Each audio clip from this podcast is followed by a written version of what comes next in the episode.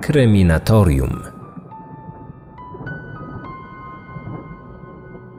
W połowie lat 60. ubiegłego wieku kilkoro dzieci z Manchesteru zginęło w tajemniczych okolicznościach. Policyjne poszukiwania okazały się bezskuteczne. Nikt nie wiedział, gdzie one są i czy w ogóle żyją. Dopiero pewne rodzinne spotkanie przyczyniło się do ujawnienia przerażającej prawdy. Późniejsze śledztwo ujawniło, że te zniknięcia związane były z mrocznymi fascynacjami oraz chorymi rządzami, skrywanymi na samym dnie ludzkiego umysłu. Zanim przejdziemy do sprawy, chcę przypomnieć, że w aplikacji Empik Go znajdziecie już wszystkie sześć odcinków od Wilży. To seria podcastów, która została wyprodukowana w oparciu o motywy nowego serialu kryminalnego HBO Max o tym samym tytule. Klimatyczny Szczecin jako miejsce akcji, trzymająca w napięciu fabuła i świetne kreacje aktorskie. Tego możecie spodziewać się po serialu Odwilż, który jest już dostępny w całości na platformie HBO Max. Zachęcam do odsłuchu podcastu Epic Go i nie tylko dlatego, że jest to ciekawa i udana produkcja, ale również dlatego, że miałem w niej swój udział. Jestem narratorem w trzech odcinkach serii. W podcastowej Odwilży usłyszycie też głos znanej Wam doskonale Justyny Mazur z podcastu Piąte Nie Zabijaj. Wciąż można skorzystać też ze specjalnego kodu. Nowi użytkownicy mogą zarejestrować się z hasłem Marcin, aby w ten sposób uzyskać dostęp do abonamentu Empik Lite na 30 dni za darmo, w ramach którego możecie wysłuchać dwóch audiobooków lub przeczytać dwa e-booki w miesiącu. Szczegóły dotyczące rejestracji znajdziecie w opisie. A teraz przenosimy się już do naszej kryminatoryjnej opowieści. Kryminatorium. Otwieramy akta tajemnic. Dla nadinspektora Talbota czwartek 7 października 1965 roku miał być pierwszym dniem jego zasłużonego urlopu. Perspektywa spędzenia dwutygodniowych wakacji z żoną sprawiła, że już od rana był w doskonałym humorze. Tego nastroju nie zepsuł nawet niespodziewany telefon. Inspektor Willis najpierw przeprosił za to, że przeszkadza, a następnie poprosił Talbota o przybycie na posterunek w Hyde na przedmieściach Manchesteru. Sprawa wydawała się pilna, ale rozmówca nie chciał zdradzić żadnych szczegółów.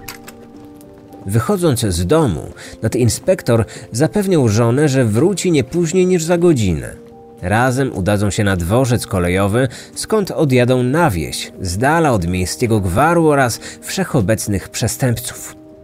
Gdy wchodził do swojego gabinetu, jeszcze nie wiedział, że obiecana żonie godzina okaże się niewystarczająca i że wkrótce zmieni się w siedem miesięcy śledztwa związanego z najbardziej przerażającą sprawą w jego karierze. Wchodząc do swojego gabinetu, nadinspektor spodziewał się raczej błahej kradzieży, no może w ostateczności jakiegoś nocnego pobicia w pubie. Od kilku miesięcy cierpieliśmy na poważne braki kadrowe. Praca jako policjant w naszym mieście nie było szczytem marzeń młodych ludzi. Mała wypłata, duże ryzyko. Dlatego pomyślałem, że po prostu nie było komu przesłuchać kolejnego złodzieja lub pijaka, który bił własną żonę. Przyjdę, przemagluję gagatka i każę go aresztować, a za godzinę będę już siedział z żoną w pociągu.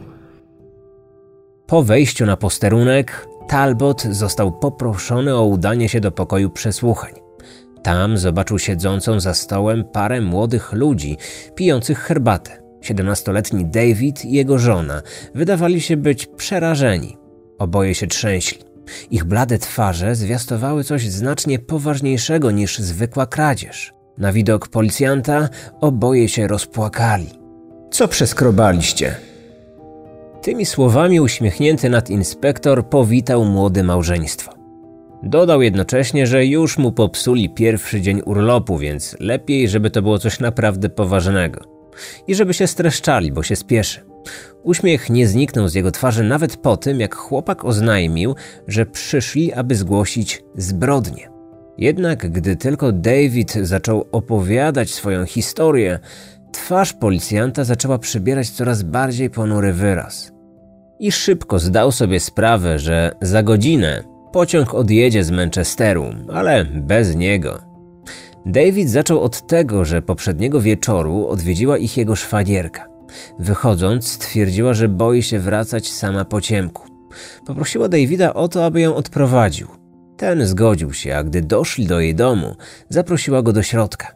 Mieszkający z nią jej chłopak, a jednocześnie dobry kolega Davida, miał dla niego dawno obiecany prezent.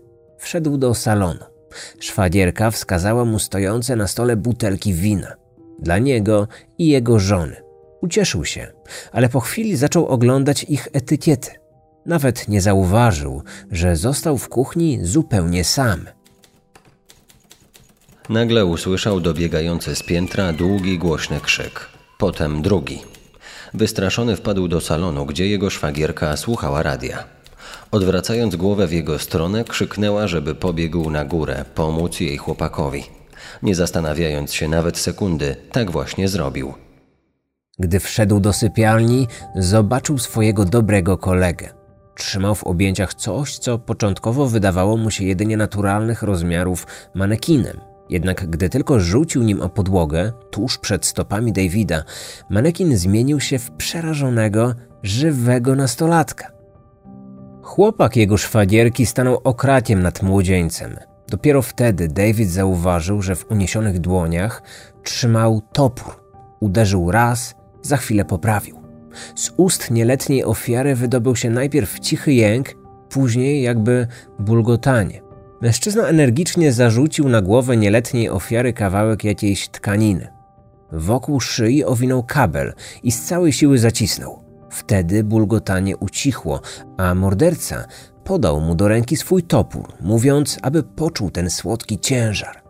Dopiero jak go chwycił, zorientował się, że tylko on nie miał na dłoniach rękawiczek i że właśnie zostawił na narzędziu zbrodni swoje odciski palców. Wtedy do sypialni weszła siostra jego żony. Jak gdyby nigdy nic, oznajmiła im, że na dole czeka już na nich zaparzona herbata. Chłopak był przerażony. Bojąc się o własne bezpieczeństwo, postanowił robić wszystko, co tylko będą mu kazać, a oni kazali mu posprzątać cały bałagan, związać ciało i schować je pod łóżkiem.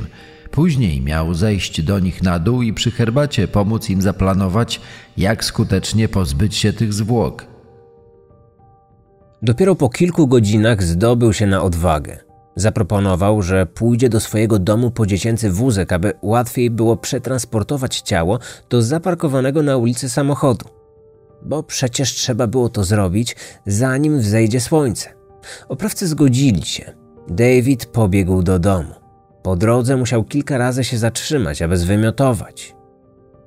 Po swoim powrocie poprosił żonę o zaparzenie herbaty. Po wypiciu kilku łyków znowu zwymiotował, tym razem na podłogę w kuchni. Z przerażeniem w oczach opowiedział Maureen o tym, co przeżył w domu jej siostry. Wybiła szósta rano, gdy oboje ostrożnie wyszli z domu, uzbrojeni w śrubokręt i kuchenny nóż. David bał się, że morderca może planować pozbycie się naocznego świadka tej strasznej zbrodni. Z najbliższej budki telefonicznej zadzwonili na policję. Kilka minut później pod dom siostry Davida podjechały policyjne radiowozy. Dodatkowy został wysłany do budki telefonicznej, skąd nastąpiło zgłoszenie. David i Maureen zostali zabrani na komisariat. Nadinspektor Talbot był wstrząśnięty tą opowieścią. Jeśli siedemnastolatek mówił prawdę, para ewidentnie starała się wrobić Davida w zabójstwo. Ale czy była to ich pierwsza zbrodnia? Czy może na sumieniu mieli ich więcej? David znał odpowiedź na to pytanie. Przypomniał sobie, jak kilka miesięcy wcześniej chłopak jego szwagierki zadał mu dziwne pytanie: czy już kiedyś kogoś zamordował?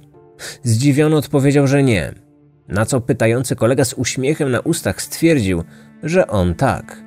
I to nawet cztery razy, a wszystkie ciała zakopał na wrzosowiskach. Wtedy David też się roześmiał, ale siedząc w pokoju przesłuchań, już nie było mu do śmiechu. Już nie myślał, że chłopak jego szwagierki tylko tak sobie żartował. Zasypany gradem pytań David nie umiał odpowiedzieć na większość z nich. Nie znał motywu zabójstwa, nie miał pojęcia, kim była ofiara. Nie wiedział, gdzie para zamierzała ukryć zwłoki. Wskazał jednak rzecz najważniejszą tożsamość sprawców. Bardzo dobrze ich znał. Przecież od dawna Myra Hindley i Ian Brady byli jego najlepszymi przyjaciółmi. Myra pochodziła z Manchesteru. Gdy się urodziła, od trzech lat trwała II wojna światowa. Jej ojciec, jako spadochroniarz, służył w brytyjskiej armii. Walczył w północnej Afryce. Kiedy wrócił do domu, nie potrafił się odnaleźć jako cywil. Wojenną traumę próbował wyleczyć alkoholem, co tylko pogorszyło sytuację całej rodziny. Zaglądanie do kieliszka często kończyło się domowymi awanturami oraz laniem, które spuszczał żonie i córce. Kilkuletnia dziewczynka od najmłodszych lat swojego życia była więc oswojona z brutalnością i przemocą. Kiedy jej ojciec nie pił, uczył ją różnych chwytów i ciosów. W związku z tym znakomicie potrafiła radzić sobie na ulicy, bijąc nawet starszych chłopców. Znacznie gorzej radziła sobie w szkole. Nie lubiła się uczyć. Zamiast tego wolała grać w piłkę i czytać książki. Gdy do ich domu zajrzała bieda, Majra została oddana na wychowanie do babci. Kobieta do edukacji miała podejście bardzo liberalne, co nie pomogło jej wnuczce w poprawieniu i tak złych ocen. Może nauczyciele nie byli zadowoleni z jej postawy, ale sąsiedzi mieli całkowicie odmienne zdanie. Opisywali Majrę jako spokojną i bardzo grzeczną dziewczynkę, kochającą zwierzęta, a przede wszystkim kochającą małe dzieci.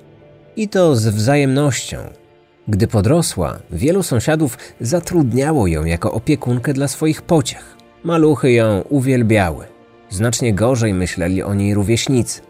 Miała typowo chłopięce zainteresowania, więc dziewczyny nie chciały się z nią zadawać. Podobnie jak chłopcy, którzy bali się jej wyćwiczonych żołnierskich umiejętności. Jako nastolatka marzyła o tym, żeby poznać księcia z bajki i mieć kochającą rodzinę. Żaden chłopiec nie chciał umówić się z nią na randkę. Nie miała powodzenia, ponieważ była raczej uważana za nieatrakcyjną. Wyśmiewano jej duży nos i szerokie biodra. Z racji tego drugiego mankamentu dorobiła się nawet przezwiska kwadratowy tyłek. Bratnią duszę znalazła tylko w dwa lata młodszym od niej Michaelu. Opiekowała się nim i chroniła przed atakami szkolnych łobuzów. Traktowała jak młodszego brata, którego nigdy nie miała. Uważała, że będą razem do końca życia. Ich przyjaźń została jednak przerwana przez tragedię. Pewnego lata chłopiec utopił się w stawie. Wcześniej poprosił Majrę, aby poszła z nim popływać. Dzień wcześniej o coś się posprzeczali, więc rozgniewana Majra odmówiła. Michael poszedł więc sam. Kiedy ratownicy wydobyli jego ciało, Piętnastolatka była zdruzgotana. Obwiniała się o tę tragiczną śmierć. Była znakomitą pływaczką, więc wierzyła, że mogłaby go uratować, gdyby tylko tam była. To ogromne poczucie winy już nigdy jej nie opuściło. Po tym wypadku zmieniła się, zamknęła się w sobie i odsunęła od ludzi. Jej smutek znalazł odzwierciedlenie w religii, Nawróciła się na katolicyzm, ponieważ tego wyznania była rodzina jej przyjaciela. Jednocześnie porzuciła szkołę, a zapomnienia zaczęła szukać w imprezach. Podjęła pracę w firmie elektrotechnicznej. W wolnych chwilach słuchała rock'n'rolla, piła alkohol, paliła papierosy i flirtowała z chłopcami. Aby zwiększyć swoją atrakcyjność, przefarbowała włosy na blond, Nakładała na twarz mocny i wyzywający makijaż. Nosiła też krótkie spódniczki. W wieku 17 lat zaręczyła się z młodym pracownikiem sklepu z herbatą. On chciał założyć rodzinę i mieć dzieci. Ona marzyła o wyjeździe do Ameryki. Dwa lata później ich drogi definitywnie się rozeszły. W styczniu 1961 roku Myra podjęła pracę jako sekretarka w firmie chemicznej w Manchesterze. Tam poznała młodego magazyniera. Nazywał się Ian Brady i był od niej starszy o 4 lata. Wszyscy uważali go za odludka i dziwaka o nacjonalistycznych poglądach. Dla niej był romantycznym intelektualistą. Zakochała się w nim bez pamięci. Ale on kompletnie nie zwracał na nią uwagi. Zaczęła nawet myśleć, że obiekt jej westchnień woli chłopców. Jednak niecały rok później byli już parą. Ian do Manchesteru przeniósł się z Glasgow. Jego matka, Maggie Stewart, była nadużywającą alkoholu kelnerką. Swojego biologicznego ojca nie poznał nigdy. Gdy miał zaledwie 4 miesiące, został oddany na wychowanie rodzinie zastępczej. Państwo Sloan robili co tylko mogli, aby wychować go na porządnego człowieka. Nie udało się. Chłopiec od najmłodszych lat zdradzał klasyczne objawy psychopatii. Miał problemy z przestrzeganiem powszechnie przyjętych norm społecznych. Skryty, zamknięty w sobie, stronił od ludzi. Miewał częste napady złości, podczas których sam sobie robił krzywdę. Zdarzało mu się wtedy kaleczyć się lub uderzać głową o podłogę. Choć był dość bystrym i inteligentnym dzieckiem, miał ogromne problemy w szkole. Rówieśnicy uważali go za ofermę i mamisynka. Ian swoją frustrację odreagowywał torturując i zabijając zwierzęta. Jako nastolatek kilka razy został przyłapany na kradzieżach. Za każdym razem stawał przed sądem dla nieletnich, ale miał szczęście. Jedyną karą, jaka go wówczas spotkała, było wyrzucenie ze szkoły. Zatrudnił się wtedy jako pomocnik rzeźnika. Później został posłańcem i roznosicielem gazet. Miał nawet dziewczynę. Jak się miało okazać, dość krótko. Rzuciła go, kiedy pewnego dnia w przypływie zazdrości zaczął grozić jej nożem, ponieważ zatańczyła z innym chłopakiem podczas miejskiego festynu. W wieku 16 lat znów stanął przed sądem. Postawiono mu łącznie dziewięć zarzutów o najróżniejsze kradzieże. Sędzia dał mu jednak wybór. Albo tym razem trafi za kratki, albo wyjedzie z Glasgow i zamieszka z biologiczną matką, która kilka lat wcześniej wyszła za mąż i wyprowadziła się do Manchesteru. Ian oczywiście wybrał drugą opcję. W taki sposób kolejny raz zmienił nazwisko. Po wprowadzeniu się do matki przyjął nazwisko ojczyma. Wcześniej Stuart, później Sloan, a w końcu Brady. Mąż jego matki był irlandzkim kupcem działającym w branży spożywczej. Zatrudnił więc pasierba w swojej firmie. Ian został tragarzem skrzynek z owocami. Jednak praca fizyczna nie była spełnieniem jego marzeń. Znacznie mniej męczące były mimo wszystko kradzieże. Kiedy ojczym złapał go z pakunkiem kradzionych pieczątek firmy, bez wahania zawiadomił policję. Tym razem Ian już się nie wywinął. Trafił na dwa lata do więzienia dla młodocianych przestępców. Pobyt za kratami zdeprawował go jeszcze bardziej, a dodatkowo przepełnił nienawiścią nie tylko do własnej rodziny, ale i całego społeczeństwa. Stał się agresywny zarówno wobec innych osadzonych, jak i wobec strażników. Opinie psychiatrów były wówczas zgodne. U tego więźnia nie widzieli absolutnie żadnych szans na jakąkolwiek resocjalizację. Wyszedł na wolność już jako dorosły obywatel. Bez najmniejszych szans na pojednanie z własną rodziną utrzymywał się z dorywczych prac i coraz bardziej zagłębiał się w mroczny świat nacjonalizmu. Zafascynowany Adolfem Hitlerem i III Rzeszą, chłonął kolejne książki o nazizmie. Taka literatura sprawiała, że szybko zaczął postrzegać sam siebie jako nadczłowieka o czystej aryjskiej krwi. Ludzi o innym wyglądzie i światopoglądzie nazywał robakami, dodając przy tym, że tylko pozbycie się ich sprawi, że świat będzie lepszy. Jednocześnie całkowicie odsunął się od innych. Godzinami słuchał nagranych na taśmie hitlerowskich marszów, zaczytując się w Mein Kampf. Oczarowany wodzem III Rzeszy, w końcu zaczął wierzyć, że morderstwo nie jest zbrodnią, ale koniecznością, a nawet przywilejem. W roku 1959, pomimo swoich kontrowersyjnych przekonań, dostał posadę magazyniera w miejscowej firmie chemicznej. Dwa lata później kierownictwo zatrudniło nową sekretarkę. Miała na imię Majra i od samego początku wykazywała nim spore zainteresowanie. On jednak uważał ją za niezbyt atrakcyjną. Za wszelką cenę starał się unikać z nią kontaktu. Do czasu Podczas firmowego przyjęcia bożonarodzeniowego w 1961 roku spędzili ze sobą trochę więcej czasu. Zatańczyli, porozmawiali. Wydała mu się wtedy inna niż reszta kobiet. Lepsza, mądrzejsza i ładniejsza niż do tej pory sądził. Wtedy po raz pierwszy się pocałowali. Gdy wrócił do domu, nie mógł przestać o niej myśleć. Wkrótce stali się nierozłączni. Kilka tygodni później zamieszkali razem. Dziewczyna była zafascynowana nie tylko nim samym, ale przede wszystkim jego poglądami. Bez zbędnych pytań chłonęła jego filozoficzne rozważania.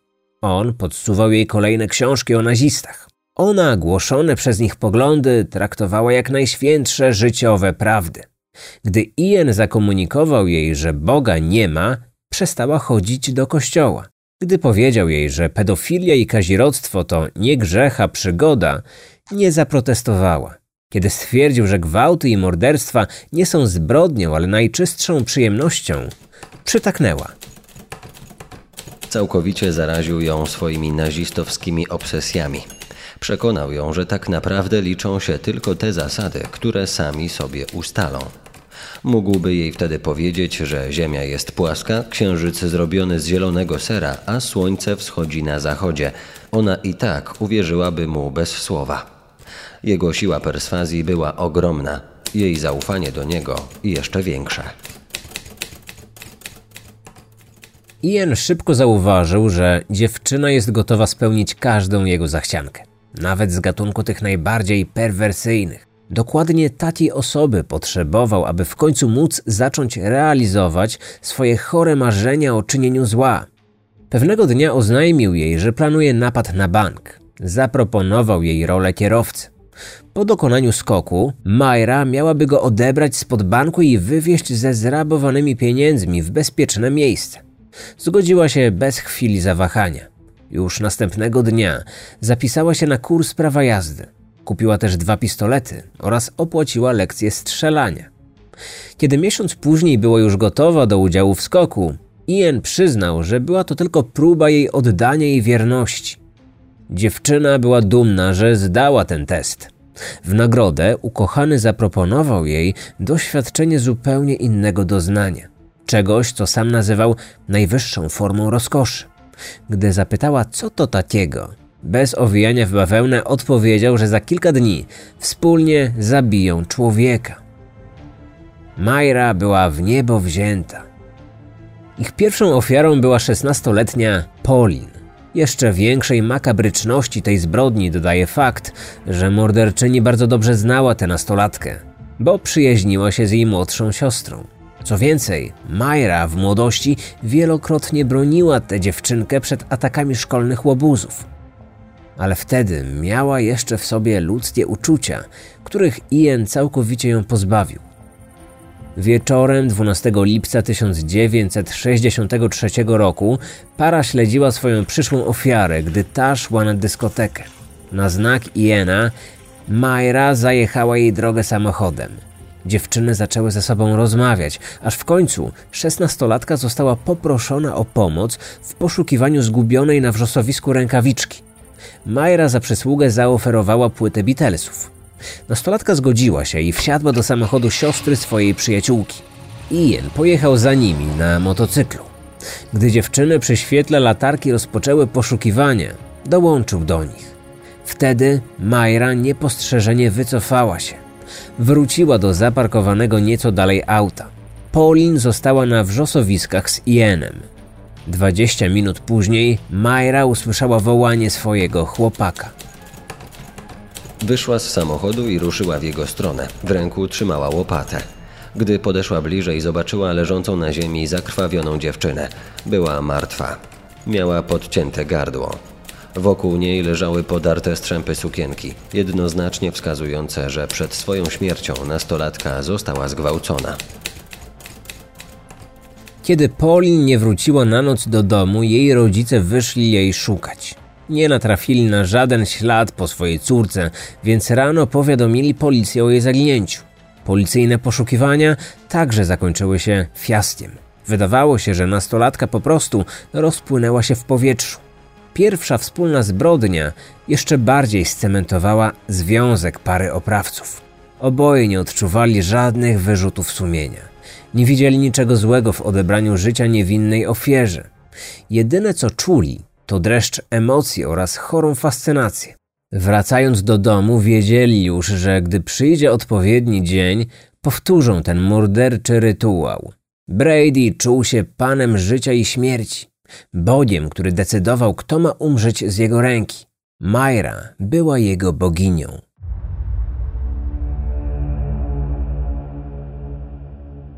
Kolejna ofiara zginęła cztery miesiące później. Dwunastoletni John po szkole dorabiał do kieszonkowego na lokalnym targowisku.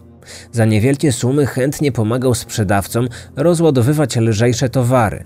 11 listopada na swojej drodze spotkał Majrę. Akurat kupowała nylonowe pończochy, gdy wpadł jej w oko uczynny i pracowity chłopczyk.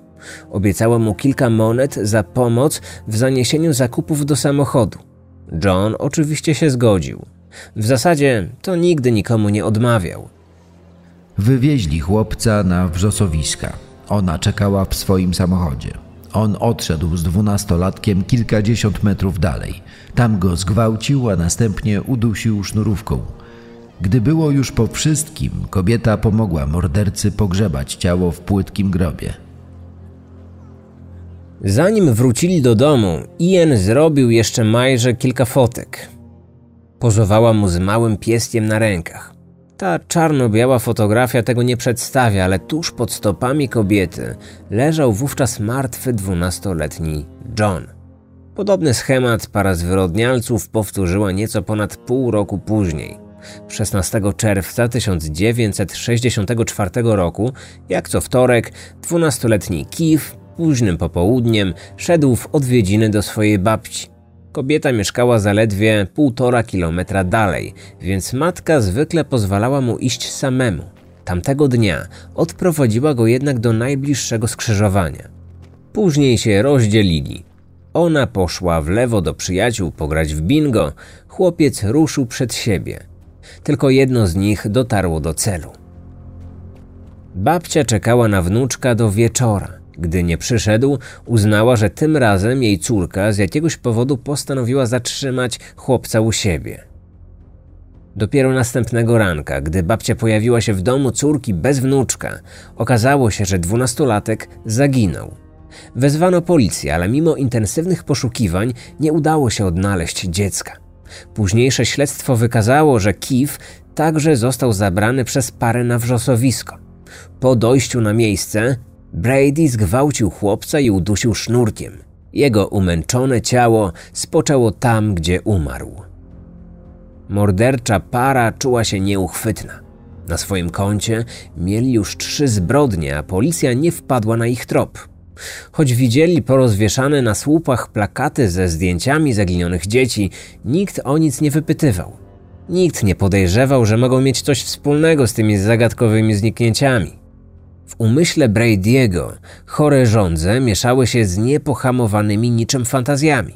Wybujałe ego sprawiło, że czuł się geniuszem zła. Później o tych uczuciach opowiedział śledczym. Doszedłem do takiego etapu w moim życiu, w którym cokolwiek przyszło mi do głowy, po prostu wstawałem, wychodziłem i robiłem to. Nic mnie wtedy nie ograniczało, nic nie hamowało. Byłem tylko ja i moje spełniające się sny. Żyłem życiem, o którym inni mogli tylko sobie pomarzyć. Sześć miesięcy później zginęło kolejne dziecko. Dziesięcioletnia Leslie wybrała się z koleżankami na miejski jarmark. Po wydaniu pieniędzy dzieci postanowiły wrócić do swoich domów. Wszystkie oprócz Leslie. Po raz ostatni była widziana przez swojego kolegę z klasy o godzinie wpół do piątej. Stała samotnie przy karuzeli. Kiedy dziewczynka nie wróciła do domu na kolację, jej rodzice zaczęli jej szukać. Dokładnie o 6 rano zaalarmowali policję. Funkcjonariusze przeczesali rozległy teren. Przepytali około tysiąca osób. Pomagali rodzinie rozwieszać plakaty. Wszystko na nic. Poszukiwania zakończyły się fiaskiem, a dziesięciolatka została uznana za kolejne dziecko, które zaginęło bez śladu.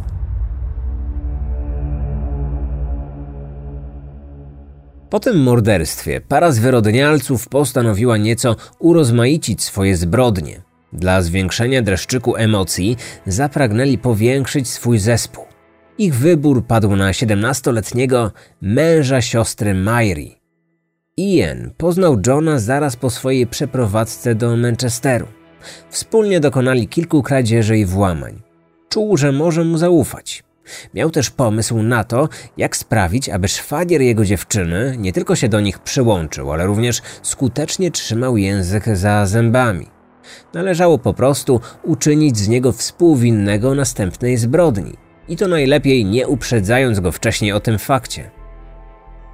6 października 1965 roku Majra podstępem zwabiła Johna do domu. Wszystko przebiegało zgodnie z planem. Po zamordowaniu 17-letniego Edwarda, czego przerażony John był świadkiem, szwagier Myri zdawał się trzymać ich stronę. Obiecał nawet pomóc w wywiezieniu zwłok i ich ukryciu. Jednak nieomylność Iena w ocenie całej sytuacji okazała się jedynie złudzeniem. John tylko udawał w obawie przed utratą własnego życia. Kilka godzin później, razem z żoną, siedział już w policyjnym pokoju przesłuchań. W tym samym czasie funkcjonariusze przeszukiwali dom pary morderców. Jeszcze tego samego dnia Ian Brady został aresztowany i przewieziony do aresztu. Rozpoczęło się śledztwo, którego wyniki wstrząsnęły nawet doświadczonym nadinspektorem Talbotem. Na miejscu ostatniej dokonanej przez parę zbrodni policjanci odkryli związane i owinięte folią ciało nastolatka. W jednym z egzemplarzy Biblii znaleziono także bilet z przechowalni bagażu na dworcu kolejowym w Manchesterze. Policjanci odebrali zamkniętą w szafce podróżną walizkę. Po przewiezieniu jej na posterunek postanowiono ją komisyjnie otworzyć.